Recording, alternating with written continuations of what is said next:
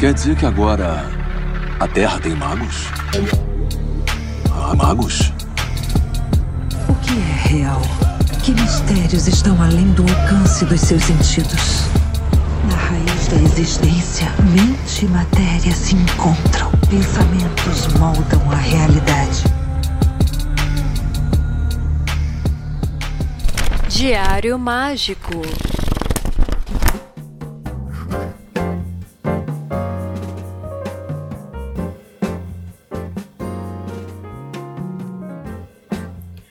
Aí sim, eu sou Raquel Guimarães e hoje sou eu quem vou apresentar o Diário Mágico.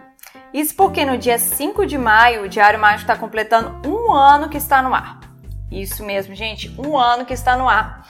Então a gente decidiu fazer uma surpresa para vocês, que foi convidar o Rodrigo Vignoli para poder contar para a gente algumas histórias, falar da trajetória, magia e espiritualidade. Então é isso. Então com vocês, Rodrigo Vignoli. e aí, Raquel, tudo jóia? Como é que tá aí você agora no papel de convidada e de apresentadora? Mudando tudo, né? Qual que é a sensação? A sensação é de estar sendo observado. Mas, é, antes da gente começar, eu acho que a gente precisa dar aqueles recados clássicos, que é o seguinte... Hoje, quinta-feira, dia 5 do 5, né? A gente está lançando esse episódio especial e amanhã a gente tem o Páginas Abertas sobre histórias de fantasmas, assombrações e espíritos. Talvez não dê mais tempo para vocês mandarem relatos, né? Porque é logo amanhã, mas de toda forma, é importante dizer que a gente está inaugurando um novo passo no Páginas Abertas, porque agora a gente vai começar a falar sobre hierarquia espiritual. Então, se a gente está falando de espíritos aqui, depois a gente vai falar sobre entidades de esquerda e vocês já podem nos mandar né, histórias envolvendo Exu, Pombagira né, e outras inteligências dentro desse caminho da mão esquerda. Depois a gente vai falar sobre entidades de mão direita. Depois a gente vai falar sobre mestres ascensos até a gente chegar no nosso programa programa especial sobre grande fraternidade branca que vai ser muito bacana. Os relatos, vocês sabem, podem mandar no DDD 31 975375123 ou então no contato arroba diariomágico.com.br é, é, o nosso e-mail, vocês mandam pra gente lá é, textos ou mandam áudio no WhatsApp.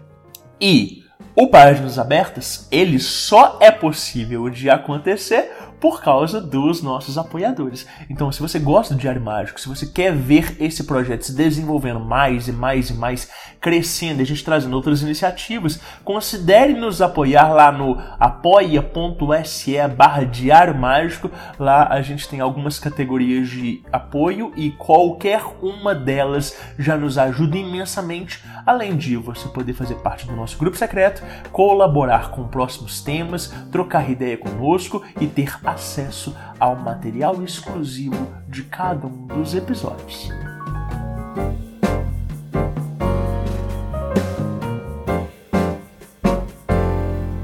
Então vamos lá. Tá preparado? Tô, vamos lá. Então vamos lá. Então, Rodrigo, conta pra gente um pouquinho sobre você, né? A maioria das pessoas já te escuta, já te conhece, mas conta pra gente alguma coisa que seja interessante que você acha que vale a pena ser colocado, ou então para quem tá chegando agora também, para conhecer um pouquinho mais sobre você. Então fala um pouquinho aí de você pra gente. Você quer me conhecer para além do do papel de palestrante e de, de apresentador? Exatamente, por isso que hoje você é o convidado. Tá bom, legal.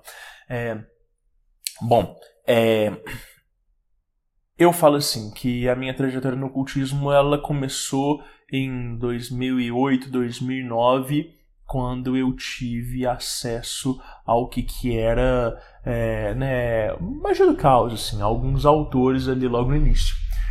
E, e de lá para cá, eu passei por muitas linhas diferentes de estudo de magia do caos, de estudo de Telemann, de estudo de hermetismo, de estudo de né, um, um, uma espécie de tradicionalismo mágico é, e também por várias linhas espirituais diferentes. É, e o que, que mais tem motivado é, os meus projetos, a forma como eu me exponho na internet e fora dela, é, é, tentar comungar essas duas coisas que eu acho que elas são extremamente diferentes, que é magia e espiritualidade. Então eu entendo que é, né, o esoterismo por si só ele comunga uma série de outras linhas dentro dele. Né? Quando a gente está falando de ocultismo, quando a gente está falando de prática mágica, a gente está falando dentro de uma tradição específica, né? de um fazer mais técnico. Né? Quando a gente está falando de espiritualidade, a gente está falando de uma coisa muito abrangente, né? que pode ou não estar presente dentro das religiões, que pode ou não estar presente na vida de pessoas que podem ser céticas, né, podem ser agnósticas, podem não ter nenhum tipo de crença bem definida, mas que trabalham sobre si mesmas e refinam as suas consciências. É, então, o meu trabalho ele tem sido é, tentar aproximar esse papel da, da autoanálise e da consciência, né, do trabalho consciencial sobre si é, para dentro do meio mágico, é, para conseguir né, fazer uma religação desses assuntos que, na verdade, deveriam ser indistintos.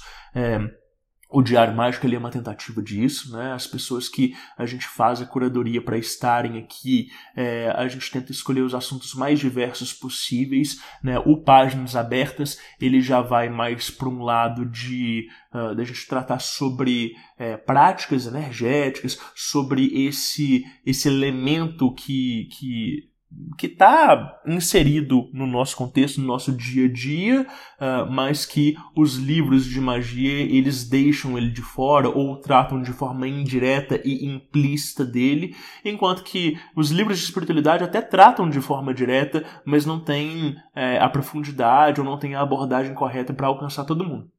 Então, né, quando você me pede para eu definir quem eu sou, eu sou esse cara que está tentando juntar né, esses dois polos e eu faço isso então no podcast, né, nas lives que a gente faz, é, no meu consultório, dentro do meu trabalho, nos cursos que eu dou e também nas conversas que eu tenho com os meus amigos, a minha própria vida pessoal. Né? Então, eu sou essa pessoa que uh, né, transita entre esses vários mundos é, e tento elaborar né, teses, teorias é, que eu consiga transmitir parte desses pensamentos e parte do que, que me é passado. É, é, mais ou menos isso. Não sei se foi uma resposta muito técnica e muito formal. Mas eu vou poder escutar, entender um pouquinho da, de quem é você dentro desse, desse início, né, que você estava falando, da sua trajetória. Através do Diário Mágico, o futuro degusta o passado.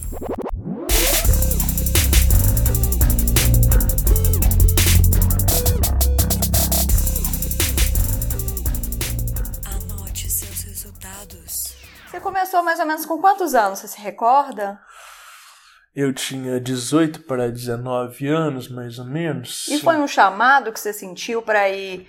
Porque não é tão comum pessoa na cidade ter, né, ter esse interesse assim. Como é que você, você sentiu essa, esse interesse maior por essa linha e tudo?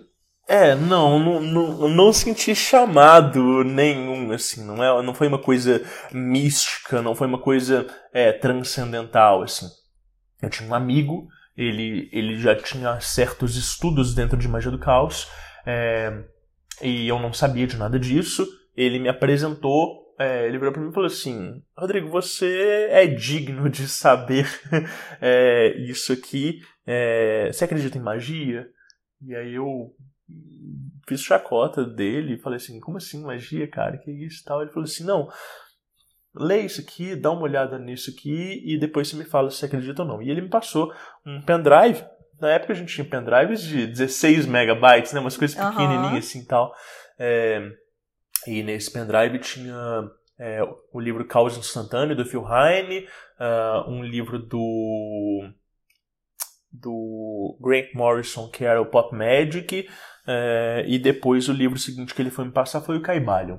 E eu li aqueles PDFs rapidinho. No dia seguinte eu virei para ele e falei assim, brother, isso aqui é real? Isso aqui realmente existe? Funciona? Você tava se sentindo estilo Harry Potter, era isso? foi, foi, porque eu lembro que a minha infância eu sempre tive é, certas crenças de que existiam coisas a mais, mas numa família católica, sem ter nenhum background para acreditar nisso, né, uma família católica não praticante, né, sem ter nenhuma referência de espiritualidade real ao meu redor, é, na minha adolescência eu me tornei aquele tipo de jovem descrente que acha que espiritualidade e religião é uma grande bobeira, uma grande perda de tempo. Então, é, é ler esses textos foi reavivar uma certa esperança numa metafísica que eu julgava já não existir. Né? Então, assim, não sei se bem Harry Potter, mas foi uma injeção de ânimo. Uhum. Né? E eu cheguei para ele e falei assim, cara, isso é real? E ele falou assim, eu não vou te responder se é real ou não. Eu quero que você teste e veja os seus resultados. E a gente trabalhava, eu era garçom nessa época, eu fiz um sigilo para ganhar mais gorjeta, para ganhar dinheiro. E no mesmo dia, aquilo dali deu um resultado assim estupendo. A gente ganhava, tipo, sei lá, quatro, cinco vezes o que, que a gente ganhava numa noite. E aquilo Uau. dali foi uma quantia expressiva para mim, porque fazia diferença nessa época. É... E aí eu falei com ele assim, cara, é, isso é muito legal, mas eu não sei ainda se isso é coincidência ou não. Ele falou assim, só vai saber se você continuar testando. É, e foi esse o início, sim, da minha trajetória, porque é, eu percebi que, sim, de fato, aquilo que ele me apresentava dava resultados, né, que as coisas não eram coincidências, que é, havia um certo mecanismo oculto e invisível que me propiciava alcançar é, resultados mais próximos da minha vontade. Né? Então, de alguma forma, eu conseguia elaborar os meus desejos e, e ter uma resposta direta. Aquilo dele foi muito legal para mim, foi muito marcante. Eu falei assim, pô, e aí? Qual que é o limite disso aqui? Onde que eu posso chegar? Uhum. Né? Tal como qualquer jovem arrogante que né, descobre magia, eu achei que eu tinha ali a resposta do universo nas minhas mãos, sabe? Entendi. E você acha que tem idade para começar? Nossa. É, acho, acho sim. Eu acho que é, eu, eu não gostaria de ver pessoas muito novas, assim, com menos de 15 anos, é, mexendo e trabalhando com magia a nível sério. Porque a magia tem uma coisa que ela, ela é viciante. Né? Você começa a trabalhar. Porque não é, não é a magia que é viciante, o poder vicia. Uhum. E o fazer mágico é um fazer com poder. Não existe magia sem poder. Então, é, se uh, uma pessoa começa muito nova, ela vai querer ler textos e ter informações cada vez mais elaboradas de uma forma mais rápida. Uhum. E você não consegue dosar a ansiedade do jovem, você não consegue é, é, é, refrear ele e lidar com aquela ansiedade ali. Então, ele vai experimentar, ele vai fazer merda e ele vai colher é, é, resultados por aquilo dali. Uhum. O ponto é que, às vezes, você tem acesso a certos materiais que eles exigem uma maturidade existencial e uma vivência que muitas vezes você não tem. Você pode ter a capacidade intelectual, você pode ter uma boa interpretação dos fatos, mas você não tem referências internas para conseguir lidar com aquilo dali. E aí você interpreta as coisas erradas, arrogante que é não dá conta de admitir que fez essa interpretação errada e distorce os fatos. E aí a gente encontra é, pessoas que às vezes têm muito conhecimento teórico né tem uma prática completamente distorcida e não tem desenvolvimento de um corpo moral eu vou usar esse termo né, adequado é, e, e essas pessoas mais para frente se arrependem de tudo viram evangélicas então é. ou então larga tudo de uma vez também e fica descrente de tudo Sim. também no final das contas tem muito isso também né Acontece. muita gente que toma essa decisão, mas nem sempre não é de começar cedo, mas pega algumas referências erradas e Sim. não não tenta é, ver outras ferramentas e acredita naquilo e prefere depois jogar tudo pro alto e ficar cético, não acreditar em mais nada. É, e, e, essa coisa, assim, né? Muita gente pode achar que eu tô sendo purista, falando sobre essa coisa de, ah, né, não é legal de começar cedo. Vai ter muitos ouvintes aí que provavelmente começaram né, dentro de casa mesmo, os pais já tinham uma prática estruturada, etc e tal. Mas são coisas diferentes. Você tem uma espiritualidade encaminhada em meditar e fazer orações, etc e tal, é, de você começar um estudo mágico, iniciático de fato, né, e querer ingressar em ordens e galgar os graus e né, achar que aquilo dali de fato é uma conquista real. Eu acho que cada caso deve ser pensado, mas em geral a gente não deveria apresentar magia é, né, tão cedo para as pessoas, pelo menos não antes dos 15 anos, é o que eu acredito, sabe?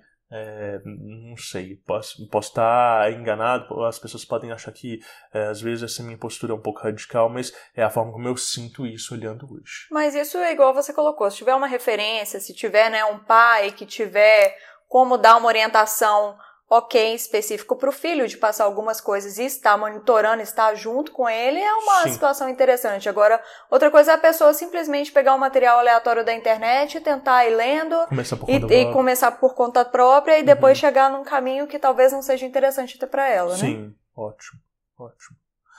É, mas, bom, você me perguntou sobre esse meu início, né? Eu comecei na magia do caos.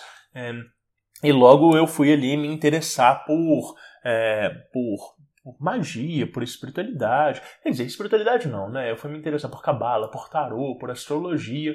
Né? Fui estudando um pouco disso. É, e, e, fui tendo as minhas práticas. É, e aí a gente vai chegar numa das primeiras histórias que eu separei para essa, essa gravação de hoje, é, que, que é o seguinte. Eu conheci uma moça, ela era uma terapeuta, e a primeira vez que eu pisei no consultório dela, né, um jovem cético, querendo testar outras pessoas, sem ter referências de adultos que de fato praticassem magia e espiritualidade, ou seja, sem ter outras pessoas para conversar sobre esse assunto, e essa é uma queixa que eu escuto muito né, de gente mais nova, ou de gente que está né, nascendo de uma forma mais séria. É, e, e eu fui lá no consultório dela, e ela né, fazia um atendimento assim muito intuitivo, muito interessante. E ela, uma das coisas que ela virou para mim e falou que, que é a coisa mais marcante, ela olhou para as minhas mãos e falou assim: "Você tem muito poder de cura com as mãos, você devia fazer um curso de Reiki". E eu não sabia que era reiki na época, eu não sabia o que significava cura com as mãos, é, eu sabia que fazer magia era muito mais interessante do que deixar a energia sair pelas mãos, né? Que era muito mais legal você manipular o curso dos eventos do que você ficar com as mãos ali estendidas é, né, e soltando raio. Mas é, aquilo me tocou de alguma forma. Eu falei assim, pô, reiki, ela falou assim, é, pesquisa que você vai entender. E aí eu fui para casa, pesquisei um pouco sobre reiki no computador, encontrei um lugar que dava curso de magia e que dava curso de reiki é, e liguei, liguei para esse lugar. Quando eu liguei, as informações assim, o curso de reiki, é, o valor dele era mais caro do que um salário mínimo na época. Então é, era uma grana assim grandiosa assim. E, e aí eu falei assim, nossa, brother, não vou ter grana, né? Tinha acabado de sair do ensino médio, é, não tinha como bancar aquilo dali. E falei assim, não, eu vou deixar isso de lado. É, de repente, num, eu estava num curso né, de cabala e esse professor de reiki, ele estava nesse mesmo curso. Uau! e, e aí, é, o, por outra coincidência, e, o, o curso de cabelo que estava acontecendo estava acontecendo no mesmo lugar que esse professor dava os cursos de reiki. É, então você, você nem precisava de falar que você sentiu um chamado, né? Sim. Você já estava lá no lugar, né? Sim, sim. Eu observei essas, né, essas entre aspas, coincidências todas, é, e eu falei assim, cara, talvez seja para fazer esse curso é, e esse professor ele abriu uma turma só para aqueles alunos que estavam ali, né, inseridos ali. Então, de uma certa forma, é, eu ia fazer esse curso, essa formação, é, com outras pessoas que também eram da área da magia, uhum. né, e tudo. E foi o que aconteceu. Eu fiz esse curso de reiki, eu não senti absolutamente nada. Olha. Nada, nada, nada. É, senti assim um arzinho saindo das minhas mãos, mas as outras pessoas todas, é, elas sentiam muito, elas percebiam muita energia. É, e eu não entendi exatamente o porquê. É, né, isso foi um dos motivos que eu, depois que eu fui iniciado na técnica, eu deixei ela um pouco de lado, né? Eu, eu fiz uma amizade muito próxima com um amigo nesse curso de reiki, e foi ele que veio depois falar comigo, Rodrigo, e isso? Tá aplicando, você tá usando e tal, tananã, porque eu tô usando todo dia e tá, tá sendo muito bom para mim e tal. Você não pode deixar isso de lado não, senão você vai enferrujar, uhum. né? Te deu uma frustrada no início, né? Me deu, porque o professor ele não sabia falar sobre é, é, é, é, essas diferenciações de, de sensibilidade de cada um. Então, assim, é, eu fiquei desmotivado, né? Eu falei Uhum. assim, nossa, como é que as pessoas todas elas têm uma facilidade muito maior para lidar com isso? Por que, que eu não tenho isso naturalmente? Né? Me chamava de pedra, né? Eu falava, ah, eu sou uma pedra, não sinto nada, sou uma porta, né? É, e aí esse amigo ele falou assim, Rodrigo, começa a praticar, né? Juntos a gente foi para um terreiro, é, né, e nesse terreiro a gente foi convidado, eu e ele, para participar e para trabalhar na área holística da casa. E trabalhando na área holística, a gente a gente foi desenvolvendo muito essa sensibilidade, essa percepção energética, né, e foi muito legal, porque eu falei assim, olha que doido, né, tem muita gente que acha que vai ficar insensível pro resto da vida, e não é, é prática constante, é um trabalho interno e tal, né, foi como aconteceu. né. e aí a gente vai para a história de fato, que é o seguinte, né, em um determinado momento, é, eu estava experimentando, então assim, é, eu estava vegetariano, eu estava sem beber, eu estava fazendo uma experimentação para ver se eu conseguia aumentar essa sensibilidade energética mais. É, Você ficou quanto tempo? ah, eu tava um mês, assim, vegetariano, Uhum. sem beber, sem fazer nada, o que para um jovem ali de 19, 20 anos que não estava acostumado com esse mundo de espiritualidade era muita coisa. Sim. É, e aí eu fui num evento com alguns amigos que eles tinham, né, eles não estavam nem um pouco interessados nisso.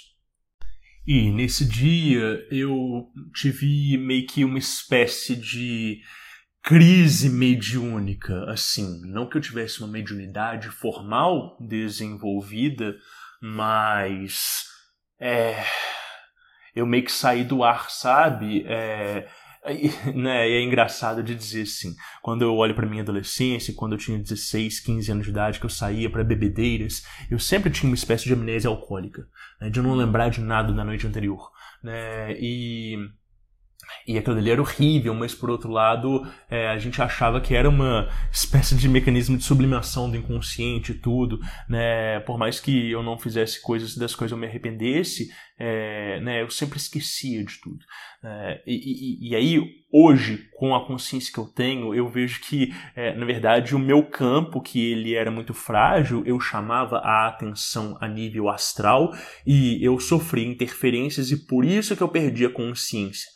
Né? Então, eu já peguei outras pessoas né, no consultório que elas têm esse tipo de amnésia né, alcoólica e na hora que você coloca, na hora que você blinda o campo energético da pessoa, você coloca as proteções ali, né, que ela para de ter aquelas interferências tão pontuais e tão diretas né, dessas, dessas inteligências ao redor, dessas energias ao redor, ao mesmo tempo esse fenômeno de amnésia cessa completamente e as pessoas que têm uma facilidade muito grande para ficarem embriagadas, essa resistência delas aumenta. Né? Então, o que eu estou querendo dizer aqui é que meu campo estava muito fragilizado, né? e nesse dia eu sofri né, a primeira incorporação da minha vida de um espírito que não era bom, né? que eu comecei a ter um monte de viagens na minha cabeça, sem entender o que era aquilo dali, porque eu nunca tive alucinação visual, eu nunca tive é, essas meditações com imagens muito, muito lúcidas, muito nítidas.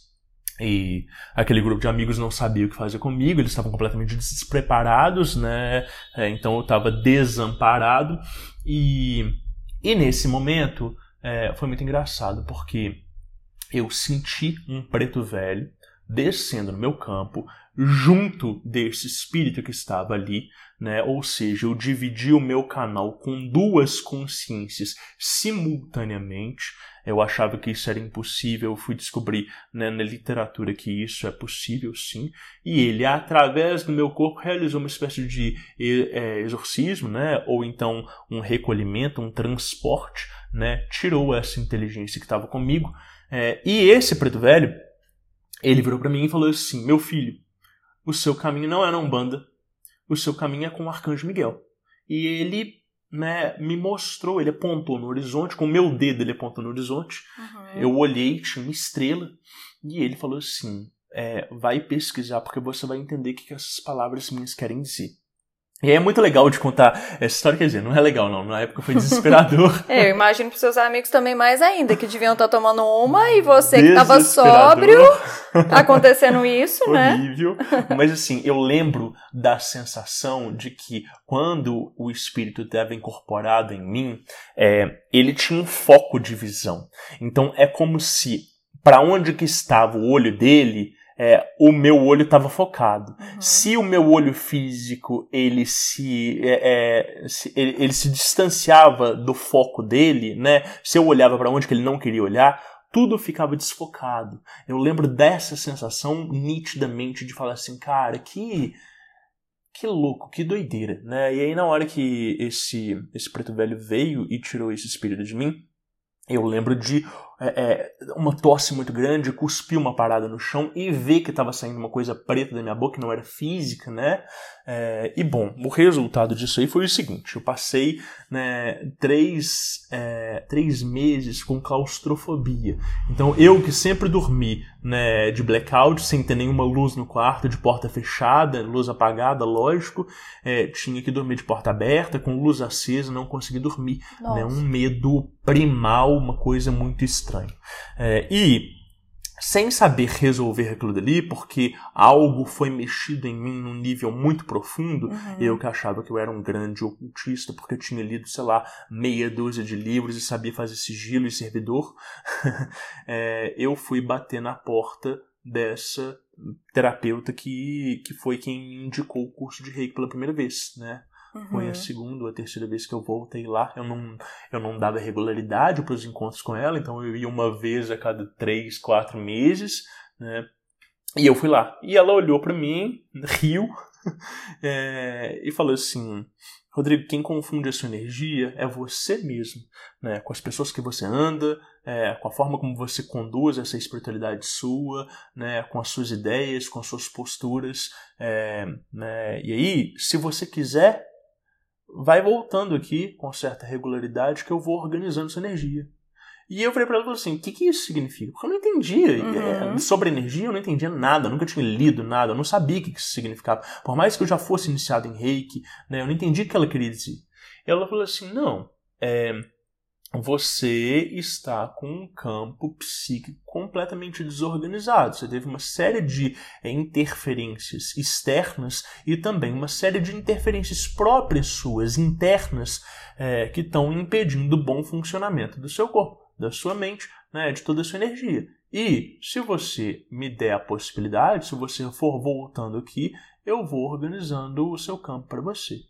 E foi o que eu fiz. Né? Daquele dia em diante eu comecei a frequentar né, o consultório dela semanalmente é, por anos. Né? É, e mesmo porque você precisava disso, né? Era a princípio, pelo que eu estou entendendo, era a única ferramenta que você tinha para tentar te auxiliar a resolver esse problema. Sim, isso meus pais também não entendiam o que estava acontecendo, eles não, não me reprimiram de forma alguma, mas eles viram que tinha alguma coisa muito errada comigo, uhum. né? E que é, não era só psicológico, alguma coisa tinha mexido ali, né? Então não tinha outras ferramentas, outras possibilidades. É, e eu comecei a frequentar lá, né? Era uma consulta muito muito estranha, porque às vezes eu ficava lá cinco minutos dentro do consultório dela, ela só me dava uma espécie de passe. Eu sei que era uma coisa muito potente, eu levei muitas pessoas para lá para experimentar. É, mas eu não conseguia entender exatamente o que era aquilo dali, e por que, que eu não conseguia é, tirar as minhas dúvidas, eu não conseguia é, falar o que, que eu estava querendo. É, mas é, toda essa história é para dizer que é, um dia eu virei para ela e falei assim: o que, que significa né, o, o, o, quando alguém me diz que o meu caminho é com o arcanjo Miguel, o que, que isso significa? Aí ela virou para mim e falou assim: é, Você tá falando de, é, de grande fraternidade branca? Você tá falando do quê? Aí eu falei: É, me disseram para eu pesquisar um pouco mais sobre grande fraternidade branca. Né? Eu já tinha ouvido alguns amigos comentarem e tudo. Aí ela falou assim: Então pesquise sobre o raio azul na grande fraternidade branca e foi quando eu comecei a pesquisar sobre o raio azul. E nessa época eu integrei né, uma, uma ordem iniciática, uma escola esotérica, que trabalhava com os raios, com os mestres. Né? E foi quando eu comecei a entender o que, que significa o raio azul, né, qual que é o papel do arcanjo Miguel dentro deste raio né, e por que que uh, esse preto velho ele tinha me pedido para é, pesquisar sobre isso, porque de fato é, eu sou um nativo desse raio, eu carrego essa energia comigo. É, então todo o meu trabalho ele é baseado, ele é embasado né, em cima dessa vivência com esse primeiro raio. Né? E o que é o raio azul? O raio azul é o raio da fé. Né? Mas não, ele não é só o raio da fé, ele é o raio da. É, é, não, não é fé enquanto esse elemento passivo de ah, vou fazer minha oração, é, né? ah, eu vou frequentar a igreja. Não. É, é fé enquanto um recurso, um atributo que é, significa né, a conexão do indivíduo com a divindade. Né? Então, tem muita gente que faz oração automaticamente fala assim: ah, isso me aproxima de Deus. Não. É, né, o contato com Deus de fato, ele é transcendental. Né? Ele tem que é, superar a esfera do automatismo da fala. Ele não é oral, ele também não é meramente meditativo. Ele reverbera pelo corpo, ele arrepia, ele esquenta, é, é, né? ele é, provoca catarses né? no sentido de te fazer sentir vivo. Isso é fé, né? é a fé uhum. viva. É, qualquer outra coisa disso são repetições de rituais automáticos que muitas vezes não alcançam né, os, os resultados, ou pelo menos estão muito aquém né, da potência daquilo que é. E esse raio azul, né, então ele é um raio de fé, ele é um raio de poder pessoal, ele é um raio de proteção. Né? Então todo todo é, é, indivíduo que ele é desse raio, é, ele tem que trabalhar esses atributos em si. E no final das contas eu peguei isso para levar para minha vida como um todo. Né? Então você vê os conteúdos que eu produzo né, no, no, próprio canal de YouTube, né, eles vão falar muito sobre isso, sobre proteção, sobre como conferir maior autonomia e poder pessoal para o indivíduo, né, sobre como que ele pode organizar e estruturar as crenças dele para ele ter maior certeza, para ele ter maior clareza, né? Os episódios que eu participo quando eu falo sobre verdadeira vontade, eles estão todos baseados, né, pautados nessa relação da fé do indivíduo, da conexão com o todo, da conexão com Deus, né? Então, é, né, vocês não me vêm aventurando, por exemplo, para falar de meditação para encontrar seu animal de poder ou meditação da vida passada. Então, né, nada é muito em termos de curiosidade, é muito mais pautado é, nessa, nessa coisa que eu gosto, que eu acredito muito, de conferir autonomia para outras pessoas. Por quê? Esse também foi o caminho que eu trilhei. Né? No momento em que eu não acreditava em nada, no momento em que eu estava completamente desamparado, no momento que eu não tinha é, outras pessoas para conseguirem é, me direcionar e me dar os conceitos e as ferramentas que eu precisava para organizar algo que estava me afligindo né? e que eu não tinha resposta para aquilo dali, né? Alguém apareceu e me falou: olha, primeiro, seu caminho é com o Arcanjo Miguel, e a outra pessoa virou e falou assim: olha, né, vai fazendo esse trabalho, vai, vai desenvolvendo isso constantemente. Então, é, é, é essa é a primeira história que eu separei, né? Um pouco longa, até peço perdão. É, é justamente. Não, mas é pra... a história, né? Porque essa história aí foi a história do início que foi bem assim, né? Um soco na cara, Sim. né? Eu não falo muito dessa, dessa história né, publicamente. É, porque eu acho que, assim, são os nossos começos, são os nossos tropeços, são quando a gente é, né, apanha para a gente entender e definir as nossas bases. E eu acho que é, é por isso que eu acredito que é, é né, o jovem, quando ele tem acesso à magia, ele às vezes não consegue fazer sínteses tão potentes como essa. Às vezes ele passa, sim, por momentos de fragilidade, todos nós passamos. Né? Mas o ponto é como que você se recupera daquilo dali e o que, que você decide fazer em cima daquilo dali. Se a sua resposta é madura, né, e você fala assim, pô, beleza, eu aprendi com isso aqui, eu quero desenvolver mais e entregar algo para o mundo, pô, legal. Mas muitas vezes, quando você passa da crise e você volta a ficar bem, logo depois você fala assim, cara, e aí? Como é que eu posso estragar minha vida de novo? Uhum. Né? Qual que é a experiência que eu posso fazer para eu conseguir me desafiar de novo e ter um pico de adrenalina para conseguir fugir né, é, dessa mesmice, né, desse cotidiano é, é, é que muitas vezes nos sufoca, né? Então é, é, eu entendo isso, assim, que essas crises, essa noite escura da alma, elas nos ensinam muito. Até hoje eu lembro da sensação de total desamparo, despreparo e, e parar e pensar assim, gente, será que eu vou ficar louco? Uhum. Né? Por que, que eu fui mexer com isso? É, será que eu quebrei? Será que a minha mente tem conserto? E agora? Eu vou ter que é, frequentar né, um, um, psiquiatra? Eu vou ter que fazer quanto tempo de terapia? Será que eu vou encontrar pessoas que elas vão conseguir me auxiliar nisso? E mesmo durante o processo em que eu estava fazendo junto com essa pessoa que me auxiliou muito, é, eu ficava descrente, eu tinha dúvidas, eu falava assim, cara, mas e aí? Eu venho aqui, eu fico bem, eu volto para casa, eu encontro com alguns amigos e eu volto a ficar mal. Nossa, eu não tô dormindo direito. É, então, todas essas dúvidas é, nos permeando, é, elas são também uma espécie de, de um ordalho muito grande, né? E aí, você botou suas fichas nisso aqui, você começou a mexer com isso aqui, você fez as suas experiências, colheu esse resultado que, que você faz agora? Como é que você lida com esse resultado? Não era o que, que você queria, né? Mas e aí? Isso também faz parte do caminho.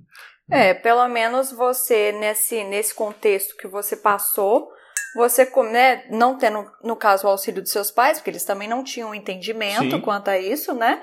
Você ainda conseguiu ver que apesar de chegar na dúvida de se você precisava a princípio de um psiquiatra ou de uma ajuda, né, de alguém que entendesse o seu ponto, você buscou essa ajuda de alguém que entendesse o seu ponto, mas muitas pessoas não não têm essa ferramenta de ter alguém para conversar, para poder entender um pouco do que está passando, para poder conseguir um pouco de auxílio para poder resolver esse problema latente, igual você estava.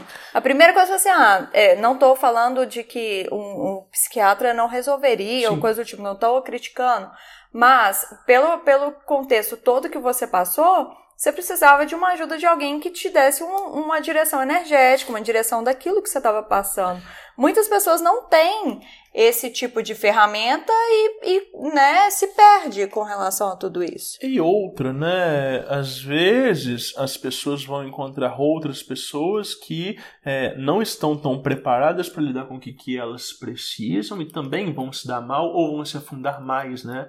É, né eu omiti da história, mas assim, dentro desse momento da minha vida, eu encontrei outras pessoas que é, né, julgavam serem aptas a lidar com aquilo dali dentro da própria espiritualidade. Né? E por mais que fossem pessoas de muita boa vontade, muita honestidade, etc e tal, elas não tinham né, o know-how necessário para conseguir conduzir aquela situação. Então, sim, né, eu também me deparei com pessoas que não eram charlatões, mas que é, né, é, não tinham assim, né, as ferramentas que elas podiam é, me auxiliar dentro daquilo que eu precisava. E isso acontece demais, né? Quando a dor é do outro, a gente sempre se julga estar apto a auxiliar porque não está doendo na gente, né? Uhum. Porque é um trabalho que eu vou fazer pelo outro, né? Então, quando o amiguinho aparece com um fantasma dentro de casa, quebrando e jogando tudo pro alto, né? O amiguinho, o outro magista, né? Que sabe fazer um banimento, que sabe fazer uma reza, que foi no terreiro e incorporou duas vezes, ele é o primeiro a falar assim: ah, eu vou lá, eu resolvo, eu tanco isso. Né? E aí na hora que a coisa aperta, né? ele não tem como resolver, ele fica com vergonha, ele fala assim, ah, a gente vai dar um jeito nessa situação, né? Então isso acontece demais, né? Da gente se julgar é, muito apto para lidar com o problema dos outros, mas quando é conosco mesmo, a gente né, falhar e, e entrar nessas, nessas situações delicadas. Né? E isso foi muito bom, assim, pro meu ego, me lapidou demais, uhum. né? Eu, eu, saquei, assim, que, é, pô, beleza, não é porque eu li esses livros, não é porque eu fiz essas práticas, não é porque eu fui iniciado no reiki, imagina, né, que eu tenho o conhecimento do mundo, etc e tal. Né? E, então, é, essa foi a, a, primeira história que eu quis trazer, assim. É... E essa história também, com certeza, te lapidou pra você chegar até o, ao, ponto que você tá hoje, né? Com Sim. muito ensinamento e para você ver, né, todos os pontos que que você passou, né? Que, é, querendo ou não, você fala assim, não, eu não, não gosto de falar tanto essa história publicamente, mas é uma história que, querendo ou não, outras pessoas podem ter passado por isso, podem ter vivenciado isso e talvez não tenham tido é, um, um, direcionamento igual você teve. Sim. Então, às vezes, ouvindo esse relato, se eu fosse, poxa, eu passei por isso, eu achei que era uma coisa e parecia que é o, é, né, com, de acordo com o que você está contando. Sim.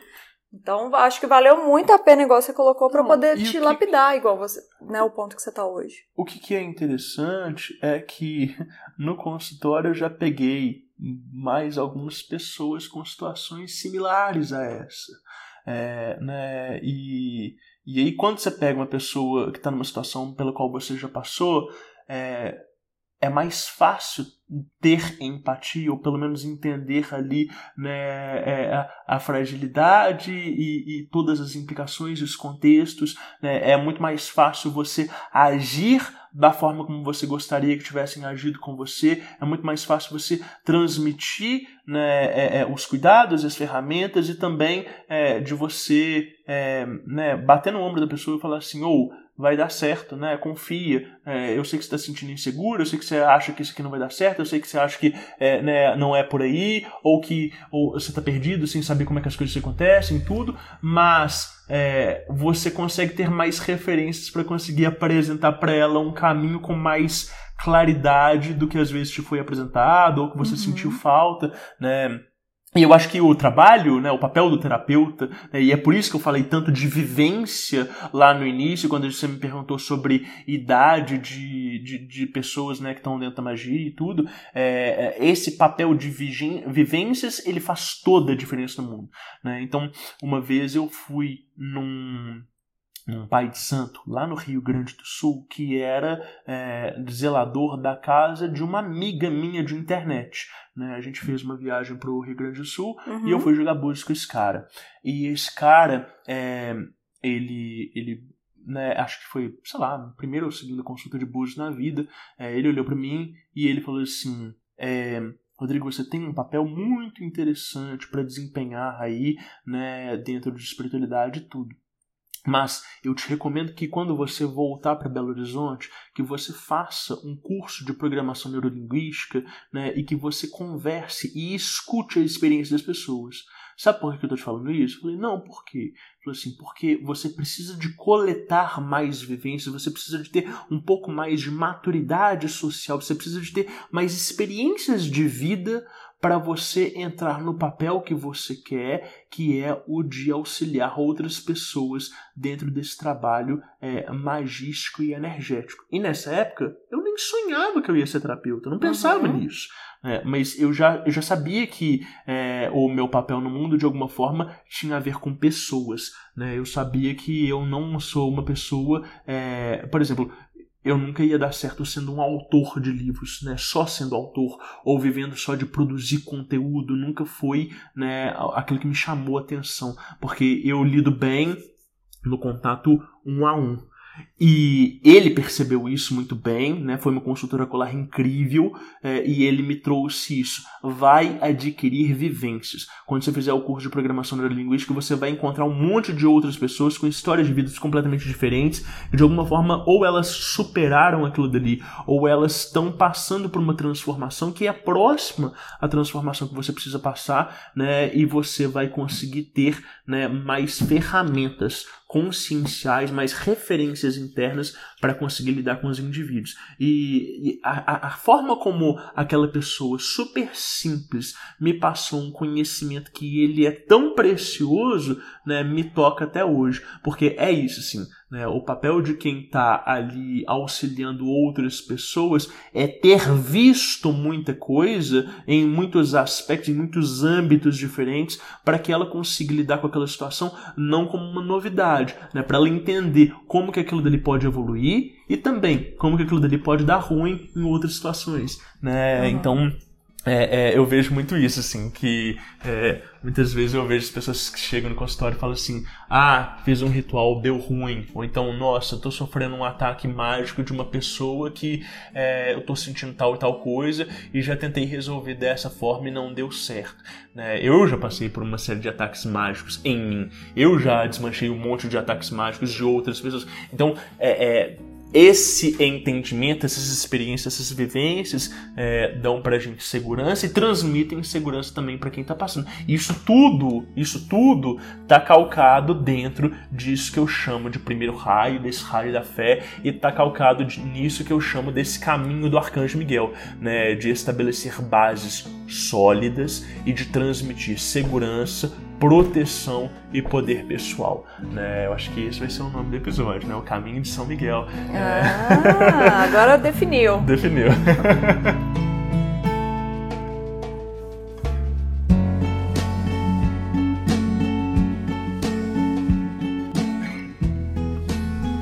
Então, quando a gente estava conversando antes sobre o episódio, você falou que você ia contar uma história de materialização.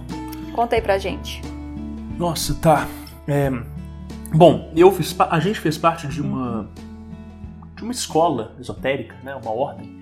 É, e, e, essa escola não trabalhava exatamente com ocultismo e com magia, não, né? É, era muito mais uma era muito mais uma pegada esotérica mesmo, de trabalho energético mesmo. E aí, a gente estava numa reunião, era um sábado de tarde, um dia quente lá fora, a gente estava dentro dessa sala de operações. É, era uma sala pequena, tá? Então devia ter uns 16 metros quadrados. É, e estava todo mundo ali assistindo essa palestra, né? Algumas pessoas sentadas no banquinho, outras sentadas né, de pernas cruzadas no chão, né? E observando e tudo. E aí, num determinado momento dessa palestra, é, a, energia nessa sala, né, na ordem, esse dia, estava muito elevada, estava muito sutil, estava gostoso e tal, estava uma coisa assim bem, né, bem, bem, bem sutil, bem refinado. E num determinado momento, né, começam a chover pétalas de rosas do teto. Eu lembro disso. E tá, a sala tava bem quente também. Bem quente. Num canto específico, não é em toda a sala, num canto. Eu não estava nesse canto, eu estava no outro canto e eu conseguia ver as pétalas descendo do teto. Esse teto ele não era um teto de gesso, era uma casa, então não tinha segundo andar. É, não estava caindo das luzes, não estava caindo do ventilador, estava caindo do teto. Então havia uma materialização ali.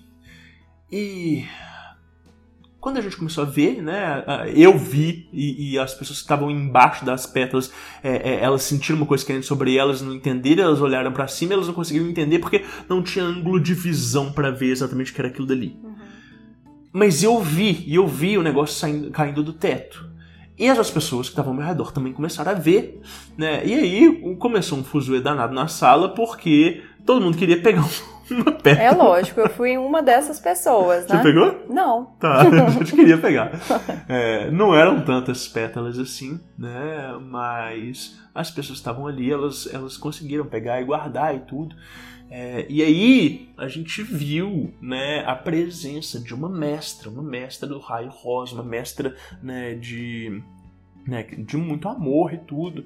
Né, e aí a gente entendeu que aquela materialização, ela de alguma forma era um sinal ali da presença dela. E aquilo ali foi muito incrível para mim, porque foi a primeira vez que eu vi de uma, uma materialização de forma é, involuntária, assim, né? física, mas involuntária, uhum. né? Assim, é, não, não era um resultado esperado e nem se estava executando qualquer trabalho mágico. A gente estava em comunhão em torno de um assunto, era uma palestra, uma conversa, né? Mas de repente aquilo dali se manifestou e, é, e se materializou dessa forma. Aquilo dali foi muito impressionante para mim. Teve gente que depois eu comentei sobre essa história que estava presente e que não lembra da história ah, né? é? Eu não lembrava que é, tinha, tinha essa parte. E teve gente que não estava presente no dia, que ficou, lógico, né, morrendo de vontade de, de querer ver e experimentar e tudo. Essas pétalas é estilo aquelas pétalas do Roberto Carlos quando jogava e que todo mundo briga para poder pegar, porque eu fui super quente para poder pegar. Foi quase assim, uma disputa de gladiador, porque eu tava no outro canto, eu não tava no mesmo canto que você, mas eu fui focada. Sim. Mas foi igual, assim, todo mundo em cima das pétalas, que não eram as pessoas que estavam de baixo, Sim. que estavam sem entender. E, e, eu guardo essa, essa lembrança com muito carinho, né? Uh, uma outra experiência que eu tive de materialização foi é, uma vez em que eu fui evocar né, o meu sagrado anjo guardião com a oração que eu usava para isso e o quarto estava tudo escuro e o quarto ele se iluminou por completo sem ter luz física né, só com a velhinha ali, é, aquela claridade absoluta e absurda, uma coisa é, indescritível. E assim, é, eu acho que né, todo mundo fala, né, o foco do trabalho, o foco do, das operações não é a materialização, não é pedir sinais, né, não é ver ali a inteligência na fumaça do, do incenso e tudo, mas de uma certa forma isso é, nos marca muito fortemente, né, porque é algo que ele é inesperado e que ele, ele nos toca num lugar diferente da, da tangibilidade da experiência. É, eu acho fantástica essa história. Sempre que eu conto ela, eu lembro com, com muita emoção, que foi muito impressionante. Tá emocionado, viu, gente? Não queria contar não, mas os olhinhos estão cheios de água. então vamos falar de Diário Mágico? Vamos falar de Diário Mágico.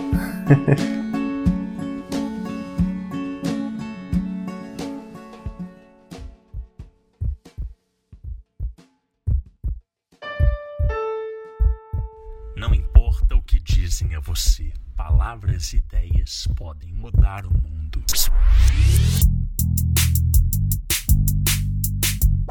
Diário Mágico. Então vamos lá. Rodrigo, como você chama a sua prática? É, Diário Mágico, Livro das Sombras ou Grimório são a mesma coisa? Como que você olha isso aí?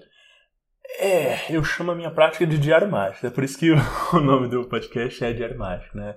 Eu acho que são coisas diferentes, né? Para mim, é, o diário mágico é um instrumento de registro, como o próprio nome diz, diário, né? Ele é constante, né? O livro das sombras, os grimórios, é, para mim são coisas diferentes. Então, assim, o livro das sombras, às vezes, ele é um registro só de feitiços, né? Talvez ele esteja mais ligado com é, a prática da bruxaria, né? Mas, assim, de práticas que deram certo né? E, e o Grimório, é, eles, ele, ele também ele costuma ser né, esse passado a limpo é, e muitas vezes Grimórios são esses livros de magia medieval que a gente encontra é, para para vender e que você vai reproduzir ali né, os feitos daquela pessoa. Então, por exemplo, aquele famoso livro de São Cipriano é uma espécie de grimório, né? uhum. né?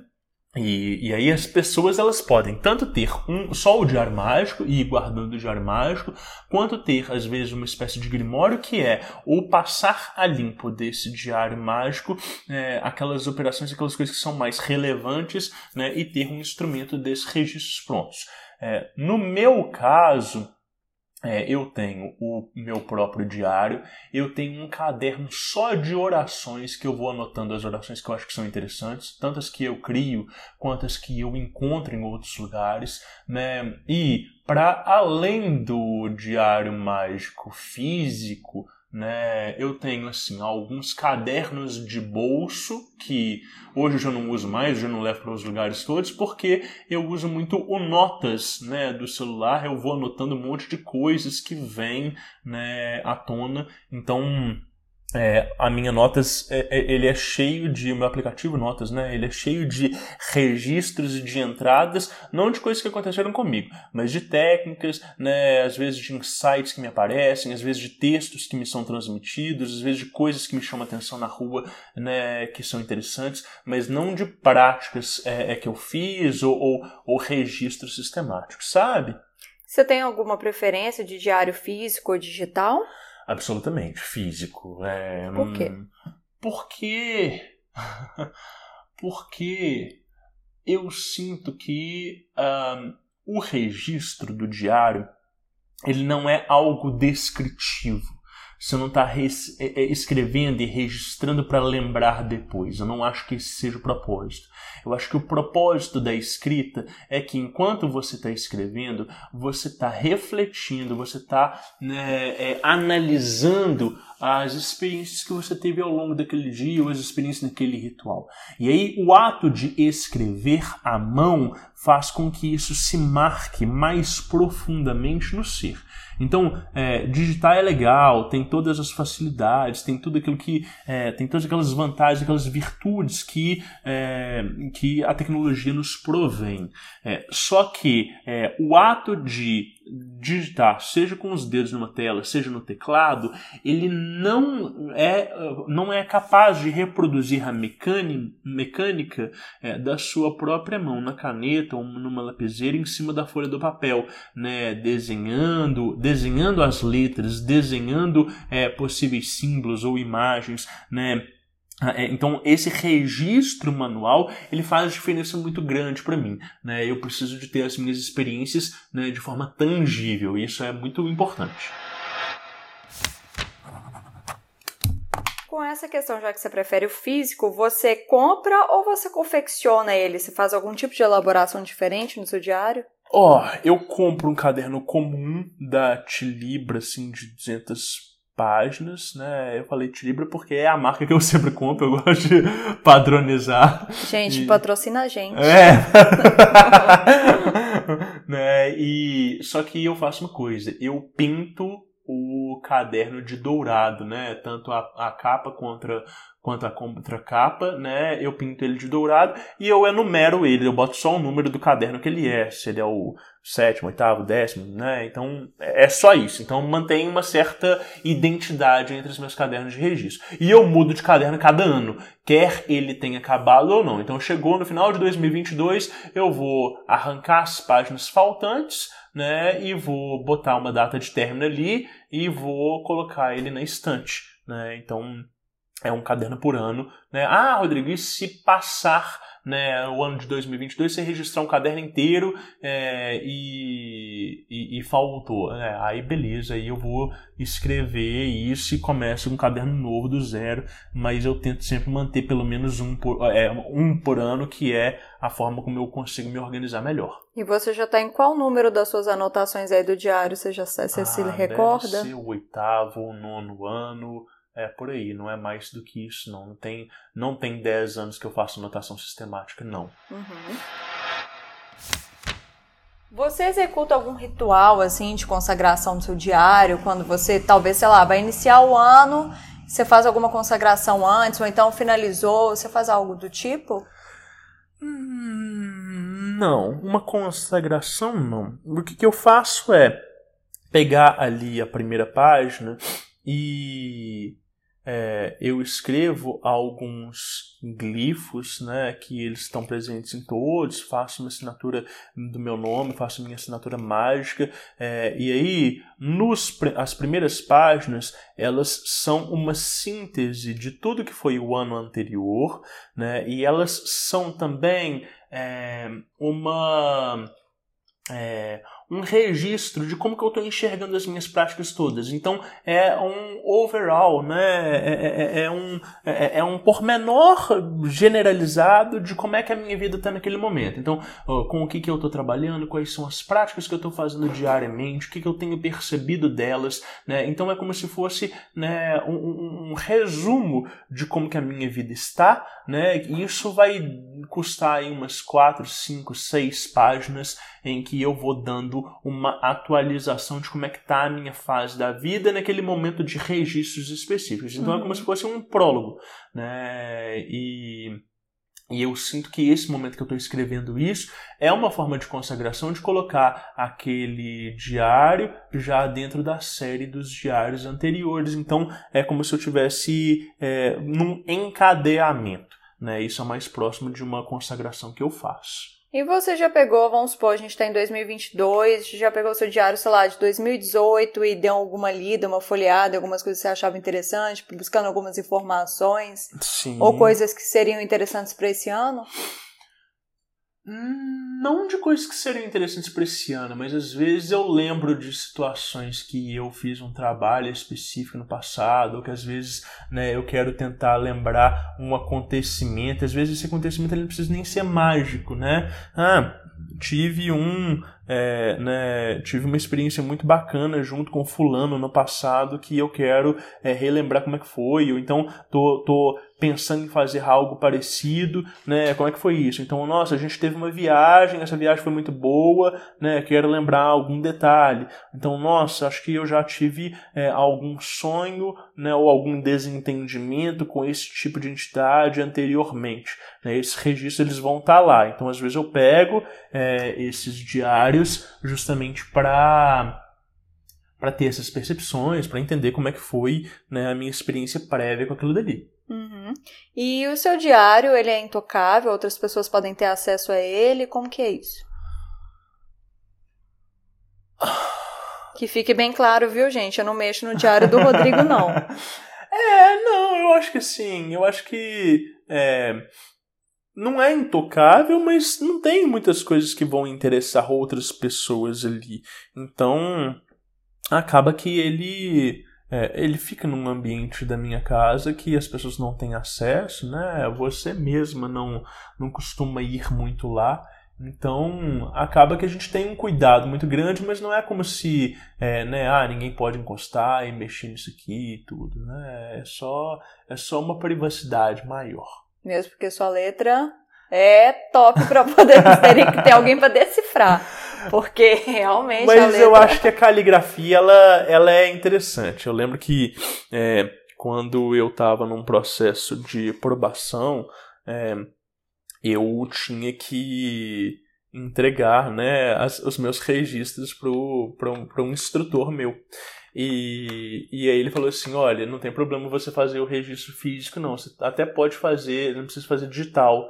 É, mas eu vou precisar que você melhore a sua caligrafia porque eu não consigo ler isso que você está falando.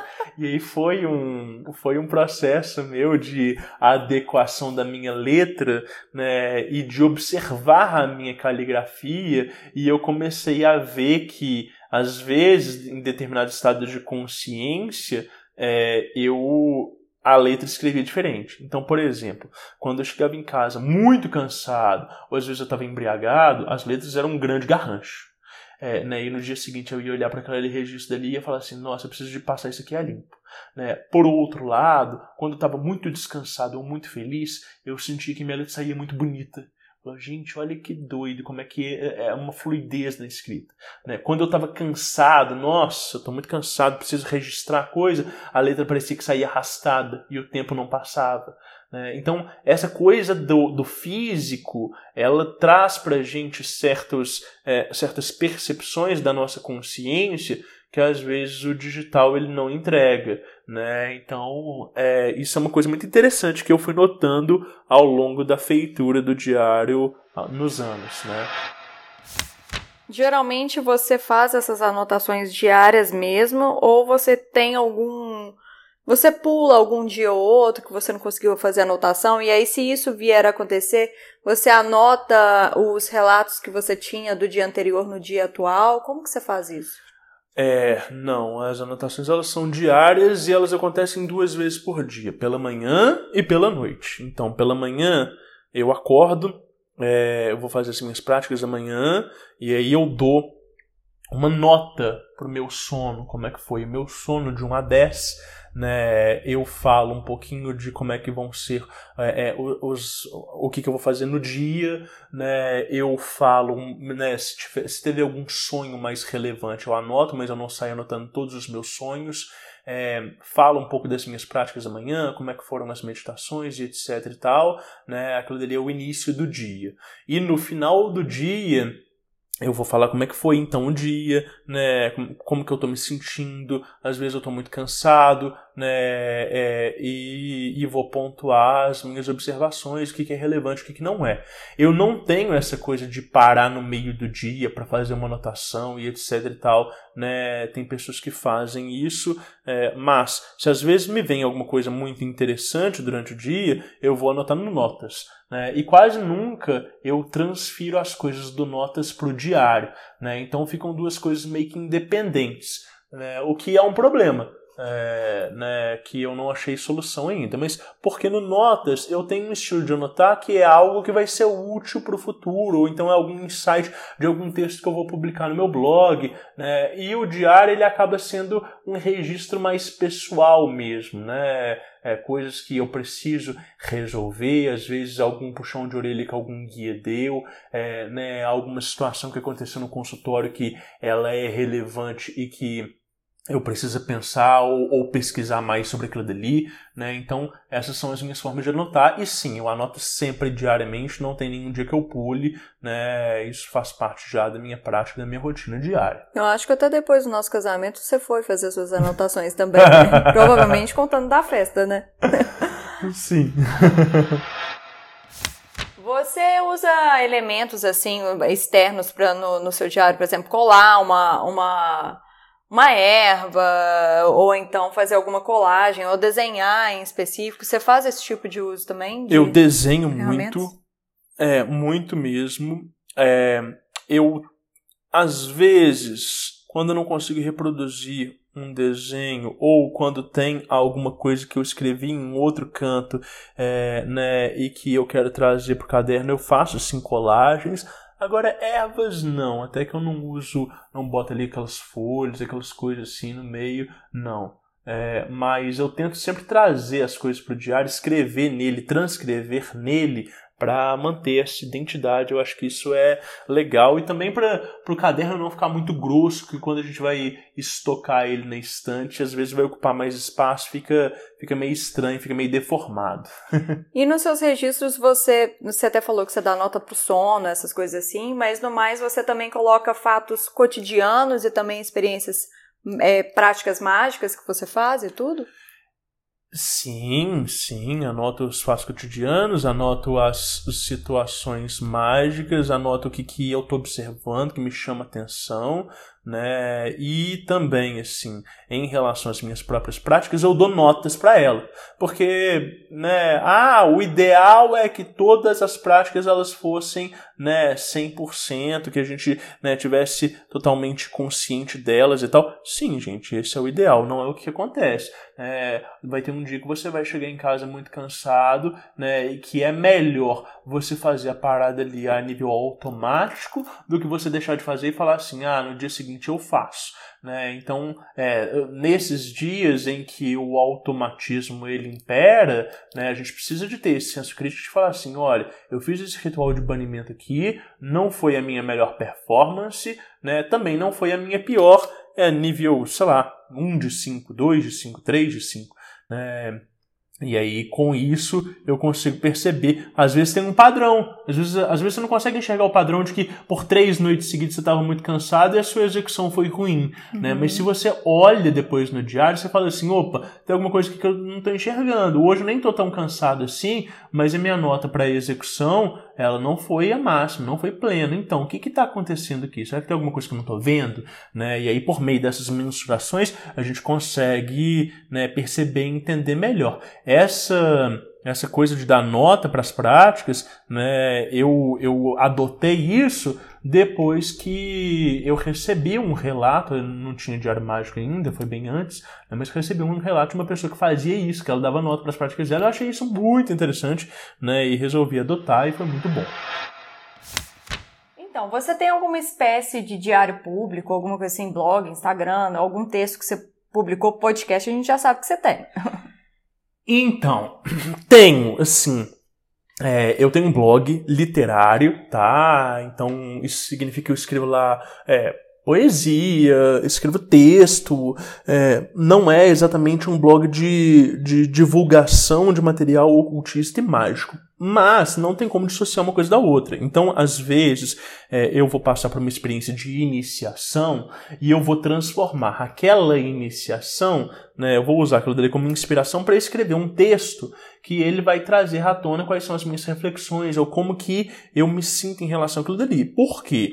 É, essa é uma forma de eu conseguir fazer uma síntese e encriptar toda aquela experiência que foi muito marcante para mim, é, numa forma poética, que quando eu ler aquilo dali, todas aquelas sensações elas vão vir à tona de novo. Né? Então não é uma, uma descrição fria, igual eu vou fazer no diário. Então eu penso assim, o diário ele vai ser muito mais no elemento ar. Né? Ele vai ser descritivo, minucioso, ele vai conter os detalhes todos. Né? Nesse blog, eu estou trabalhando com o elemento água, né? eu estou trazendo as minhas emoções, eu estou trazendo as minhas imagens, eu estou trazendo tudo aquilo que me inspira e que me toca. E aí, nesse blog eu consigo então fazer uma síntese muito mais potente, que é, é né, um, um, número muito pequeno de palavras né, vão me levar a acessar memórias e experiências de novo.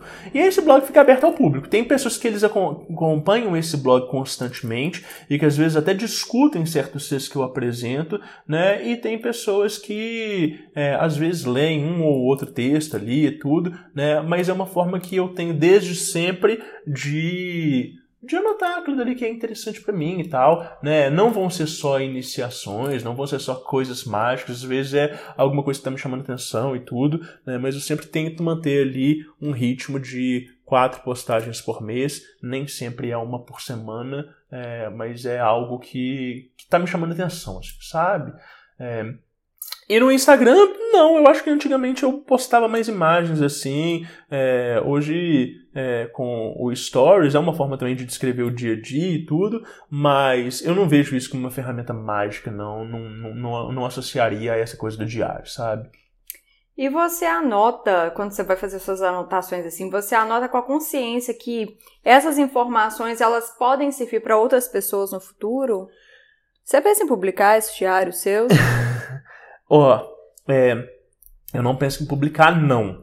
Mas é, sim, eu anoto com a consciência de que um terceiro pode vir a ler e que pode ser útil. Então, por exemplo, eu não faço abreviações né, de nomes, é, quando eu vou descrever um evento que ele foi muito importante, eu contextualizo tudo, né? Não porque isso vá vir ser importante, ah, e o, o diário do Rodrigo Vignoli, etc e tal, mas porque é, existe uma diferença muito grande entre você fazer uma anotação só para você mesmo e escrever as coisas ali para lembrar e você escrever pensando que tem um terceiro é, é, que, que vai ler, que vai apreciar aquilo dali. Esse é um exercício de didática. As pessoas sempre me falam assim: nossa, você tem uma didática muito boa, nossa, você explica as coisas de uma forma muito clara. O diário mágico propicia isso pra gente, gente. Então, se você é um professor, se você né, é uma pessoa que dá curso, se você é uma pessoa que fala publicamente,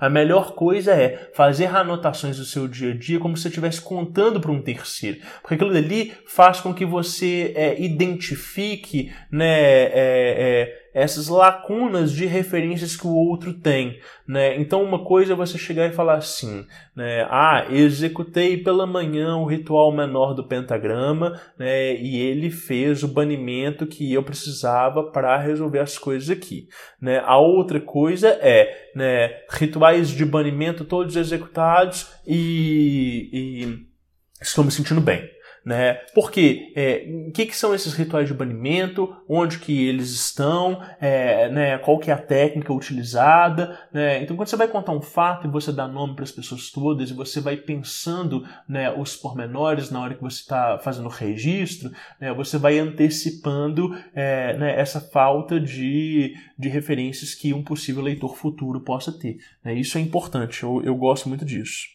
E o seu diário? Ele reflete a sua autoimagem? Ele te enaltece ou ele te deprecia?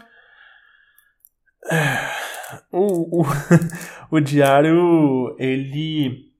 Ele sim, ele reflete a minha autoimagem. É, é uma forma de eu ser muito sincero comigo mesmo. É, e eu falo que eu transito entre esses dois polos. Né? Tem vezes que eu vou anotar no diário que eu sinto que eu tô muito orgulhoso de mim mesmo, que eu falo assim, caralho, eu dei um curso foda. Nossa, hoje eu dei uma live que ela foi sensacional, tô me sentindo muito bem. Né? E por outro lado, tem dias que eu vou falar assim, nossa, eu vacilei feio. Nossa, de novo eu tô indo dormir às duas horas da manhã. Nossa, é, é né, eu agi de uma forma que eu não me orgulho. Né? E às vezes. É, quando você é muito sincero ali, né, quando você é, é, consegue tecer a crítica correta, você se envergonha diante da anotação. E isso é muito importante. Isso é muito bonito, porque você externaliza para si próprio, né, o quanto que você desaponta, né, essa imagem ideal. Então não é não é você pessoa civil falando para você pessoa civil, né? Mas sim, né? O, o, o, é, é uma confissão, né? De, da pessoa que executou do civil, né? Em relação àquela autoimagem ideal, em relação ao eu superior, em relação, né? Ao papel do magista, né? Então, é, quando você consegue olhar isso sobre uns olhos, sob os olhos de uma crítica mais lustra, você consegue é, né, de uma certa forma é, adequar e pensar, poxa, realmente pisei na bola e é, é o que, que eu preciso fazer então para resolver a situação. E às vezes, né, aquilo que era uma mera descrição de fatos, né, vai terminar em uh, uma solução de, poxa, então, agora eu vou agir dessa, dessa, dessa forma, então eu, é, são essas as medidas que eu preciso tomar, então, é, nós realmente eu preciso de prestar mais atenção nesse tipo de coisa e aguarde que nos próximos relatos eu vou falar um pouco mais sobre isso. Né? E isso muda a sua percepção, isso adequa né, a sua visão para os fatos do cotidiano. Então, eu acho que é, é muito importante é, é, é, ser sincero e, e trazer essas críticas todas à tona. E com relação ao estudo, você até começou a falar um pouco, e na vida cotidiana, mudou de alguma maneira suas práticas desde então? Mudou, sim. Eu acho que as práticas, quando você quando você registra elas, fica mais fácil de prestar atenção em certas coisas que é, a gente não, não, não, não ia prestar atenção ou não prestou durante a execução do ritual. É, então tem muitas pessoas que elas falam assim: "Ah, Rodrigo, você me passou uma oração para fazer, eu fiz e agora quando eu estou fazendo nos outros dias, parece que eu estou percebendo é, alguns detalhes, algumas falas, algumas frases que eu não tinha notado antes." Né? A, a prática da anotação é, é, é, ela provoca o mesmo efeito. Então, quando você vai anotando constantemente sobre algo que você está fazendo recorrentemente, você passa a prestar mais atenção em certas partes do ritual que às vezes você não tinha prestado porque você estava ansioso, porque você estava né, preocupado em decorar uma fala, porque você estava preocupado né, em, com o resultado. Né? Então, essa anotação ela vai trazendo é, né, maior consciência, não só sobre as nossas práticas, mas sobre as nossas posturas no dia a dia.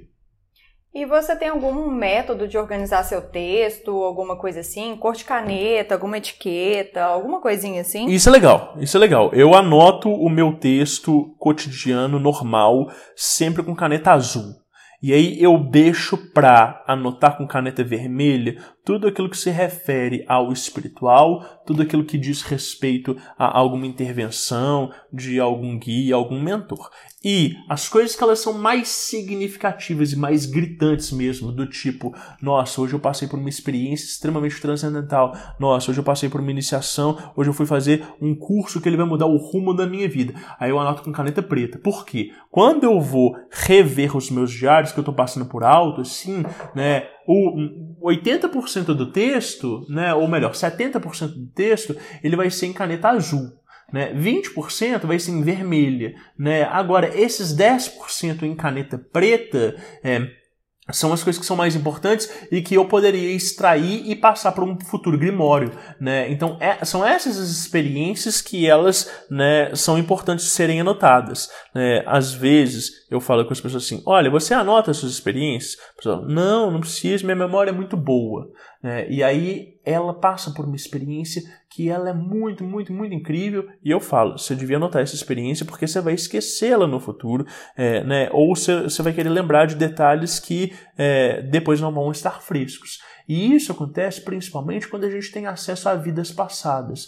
Né? Às vezes vem ali. É, informações muito claras, muito, é, muito gritantes, né, que elas vão se embaralhar ou vão se perder com o tempo, por mais que você fale assim, nossa, foi tão incrível que é, eu, eu vou lembrar dos detalhes todos. Né? Então, anotar né, e organizar as experiências dessa forma ajuda a gente a, a depois localizar. Não é um Ctrl F, por exemplo, num diário digital, né? O diário digital ele tem mais facilidade para conseguir trazer isso pra gente, mas é uma forma de organizar o texto, sabe? Você já falou que você anota de manhã e de noite, mas você tem uma noção mais ou menos de quanto tempo que você gasta nas anotações, assim? Ai, eu gasto uns 15 minutos, 20 hum, de manhã e de noite. É, quando é uma experiência muito grande, assim, tem vezes que eu levo horas. Então, por exemplo, recentemente é, eu recebi uma ordem de eu é, transcrever um ritual que eu estava indicando oralmente para as pessoas né, e passar isso por escrito no caderno. E aí, quando eu comecei a escrever, ele deu assim umas oito páginas. Eu fui, eu fui olhar a hora no relógio, eu gastei uma hora e quarenta escrevendo. Falei assim, caramba, eu tô aqui, né, quase duas horas escrevendo uma parada que eu já sei, né, mas que me trouxe muito mais minúcia e me trouxe muito mais observações de coisas que eu não estava considerando e tudo, né. Então, é, em dias específicos vão exigir mais tempo para eu conseguir resolver aquilo dali, e aí eu preciso adequar a minha rotina, provavelmente não vou fazer essas anotações mais, mais é, mais é, é, é, trabalhosas pelas manhãs, talvez vai ser no final do dia, né, quando vou anotar antes de dormir. E você tem metas e você, né, você pode falar um pouquinho pra gente também aonde que você quer chegar, se você tem essa ideia de onde que você quer chegar? Se você sabe, né, tem isso também. Raquel, eu sei aonde que eu quero chegar, mas eu não tenho isso tão planejado e tão definido. É, eu acho que é, eu acho que iluminação é uma coisa pretensiosa, mas eu sei que eu quero trazer uma contribuição para o mundo é, de forma que a, as minhas intervenções, a minha passagem na vida das pessoas ela seja marcada por trazer novas noções de como é, manipular e utilizar da própria espiritualidade e dessas ferramentas que eu vou é, agregando no mundo. Né? Essa, esse é o meu objetivo. E pelos feedbacks que eu tenho, eu sinto que, é, de uma certa forma, ele está sendo bem cumprido. Né? É, e aí eu fico sempre pensando onde que eu posso é, onde que eu posso aprimorar e o que mais que eu posso trazer. Então, passa mais ou menos por aí. Nossa, muito bom, hein? Então, com base no que a gente conversou, né, é, eu queria que você desse um conselho para o pessoal, para os ouvintes aqui agora do Diário Mágico, alguma recomendação você tem para poder passar alguma coisinha, alguma dica para gente? Tenho. Tenho uma dica que é a seguinte: é, não se autorreferencie. Né? Seja sincero consigo mesmo, faça as críticas que você precisa fazer, né? tenha esse acompanhamento constante, mas principalmente né? não baseie todas as suas experiências né? no que, que você vivenciou só discute com outras pessoas, é, né, pare e perceba aonde que você pode estar enviesando as suas práticas. Às vezes uma visão que você teve numa meditação, né, ela é uma projeção do seu inconsciente e ela não é algo completamente real. E discutir com outras pessoas essas experiências, essas visões, né, vai te dar também né, uma base para você saber né, o que, que, é autêntico, o que, que, de fato ressoa, né? o que, que foge muito das experiências das outras pessoas. Né? Claro que nem sempre as outras pessoas elas têm todas as referências para conseguir nos balizar, nos analisar, mas a troca com o outro faz com que a gente consiga perceber muito mais sobre nós mesmos, sobre as nossas sombras, do que a gente vai conseguir admitir para nós mesmos. Né? Então, ninguém se olhando por tempo suficiente no espelho né, vai conseguir perceber tanto né, as próprias fraquezas, os próprios vícios, quanto é, você olhar no espelho de carne dos outros. Né? Então, o outro talvez seja a maior ferramenta né, e a maior possibilidade que a gente tem de aprender sobre nós mesmos. É por isso que o diário ele serve sim para fazer uma síntese das nossas vivências, mas é o contato com as pessoas que vai promover e provocar a verdadeira espiritualidade. Eu acho que é isso aí. Nossa, muito bom! Rodrigo, então obrigada pela sua participação e por né, disponibilizar um tempo aqui conosco e conversar com a gente. né? E onde que as pessoas podem te encontrar? Conta pra gente. É, as pessoas podem me encontrar no arroba rfvignoli. É, eu tô no Twitter, no Instagram, no Facebook. Esse também é o meu e-mail pessoal, então rfvignoli.gmail.com. Né? E também tem as redes do próprio Diário Mágico, né? Arroba Diário Mágico, a gente está no Instagram e a gente também está no Facebook, na nossa página lá. Né? Vocês podem nos encontrar lá. E o Diário Mágico também tá no Spotify, tá no Google Podcast, tá no Deezer. A gente também lança os episódios todos no YouTube, então às vezes você quer mandar para uma pessoa que ela não tem hábito de escutar o podcast, mas ela quer né, ver no YouTube e tal. A gente tem essa possibilidade aí também.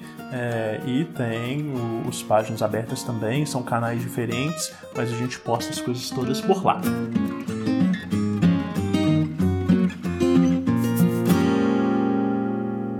Anote seus resultados. o mais importante, hein, gente?